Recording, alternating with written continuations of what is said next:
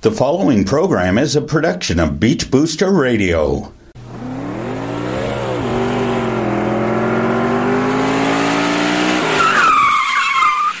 Welcome, race fans. Here is local racing authority Sam Chapman with this week's Race Day edition of Sound of Speed, only on Beach Booster Radio. Welcome, race fans, and this is The Sound of Speed on Beach Booster Radio, and I'm your host, Sam, here to get you set up for the best doubleheader in motorsports with the 100th running of the Indianapolis 500 and the NASCAR Sprint Cup Series' longest race of the season, the Coca Cola 600. Coverage in Indianapolis is set to kick off on ABC at noon, and all the NASCAR Sprint Cup Series action from Charlotte is set to kick off at 6 p.m. on Fox, MRN, and SiriusXM satellite radio.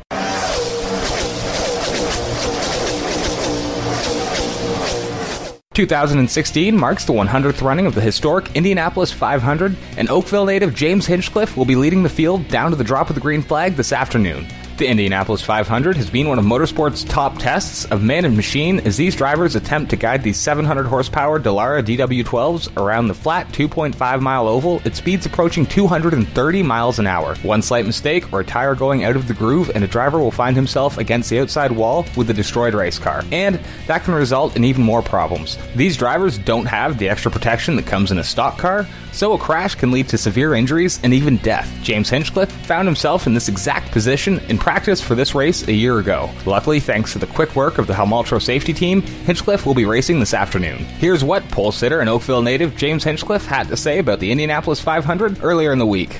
Uh, it's great to see. It's great to see a lot of Hondas running up front. Certainly, you know, I don't think. I mean, I know that not everybody's showing their hand yet. So tomorrow is going to be interesting to see, and you know, I'm I'm really impressed with the speeds. I wasn't entirely sure we are going to hit numbers like that this month, and uh, and it's awesome. You know, I think that's one of the fastest laps I've ever done around this joint, so it's pretty cool. Following the Indianapolis 500, the NASCAR Sprint Cup Series will be rolling off the grid in Charlotte, North Carolina for the NASCAR Sprint Cup Series' longest event of the season, the Coca Cola 600 from the Charlotte Motor Speedway. The Coca Cola 600 is NASCAR's ultimate test of endurance for both man and machine as these guys race from day and into the night, trying to keep up with adjustments while also trying to manage their tires and save their equipment through 600 long miles. Qualifying was held on Thursday, and Martin Truex Jr. will be leading the field down to the drop of the green flag this afternoon, edging out All Star Race winner Joey Logano by less than a tenth of a second for the pole. If you're looking for guys to watch tonight in Charlotte, it's going to take a driver with patience, endurance, and the skills to save their equipment and race car for 600 miles to run well tonight. As the track transitions from day into the night, the track is going to go through some changes in grip, and it takes a talented crew chief and race engineer to anticipate what changes will be needed to keep up throughout the evening. On top of all of that, a driver is going to need just a dash of luck to pull into victory lane in today's grueling 600 mile event. My first pick for tonight is the 48 Lowe's Chevrolet piloted by Jimmie Johnson. Johnson has a stunning 7 wins, 13 top 5s, and 17 top 10s at the Charlotte Motor Speedway. He and crew chief Chad Knaus have also racked up 4 wins in the Sprint All Star race for a total of 11 victories in Charlotte. As long as luck is on his side tonight, Johnson will be a threat for the win.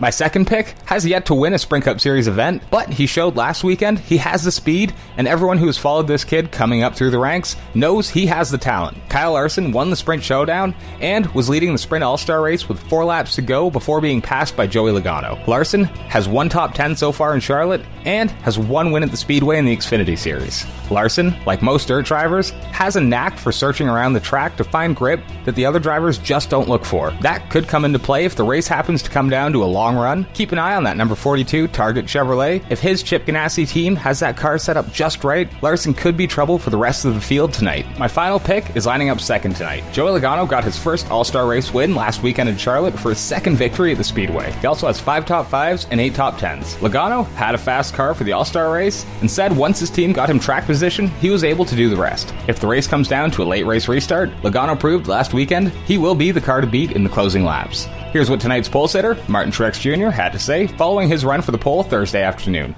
Obviously, proud of my team for uh, the effort. We, you know, we really had to work pretty hard for it today. It was just one of them Charlotte deals where the track was continuously changing, and we were, you know, just chasing the racetrack and changing the car, and just uh, really never got it even close to right until that last run. So, uh, really, just proud of the effort, proud of uh, all my guys for that, and feels good. 600 miles. Uh, that first pit stall. You know, we're going to be on pit road a lot Sunday night, and uh, you know that's certainly going to be an advantage. So hopefully we can take advantage of it, make it work for us, and uh, looking forward to getting to work on Saturday, and hopefully this thing will be uh, be good for Sunday night. Join me this Wednesday for a full recap of the Monaco Grand Prix, the 100th running of the Indianapolis 500, and the Coca Cola 600. It's going to be a busy weekend of great racing. Until then, you can head on over to the Sound of Speed's Facebook and Twitter pages to keep in touch and up to speed with all sorts of motorsports news throughout the week.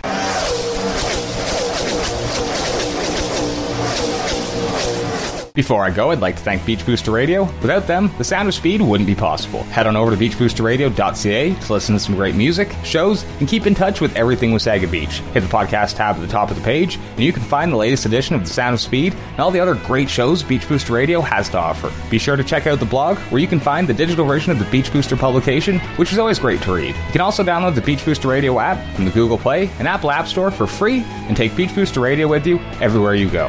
That's about it for today. Don't forget to jump on Twitter and Facebook and show James Hinchcliffe some support from home as he goes for the biggest win of his career. I hope you're ready for 1,100 miles of some of the best racing we'll have all year long. Enjoy the Coca Cola 600 later on tonight. Thanks for listening, race fans. Let's go racing in Indy.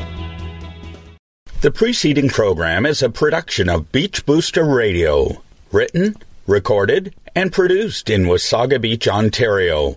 We thank you for listening to Beach Booster Radio, Wasaga Beach's only locally owned and operated radio station. We are local. We are Wasaga Beach. We are Beach Booster. Hi, this is Brian Smith, Mayor of the town of Wasaga Beach, and you're listening to Beach Booster Radio.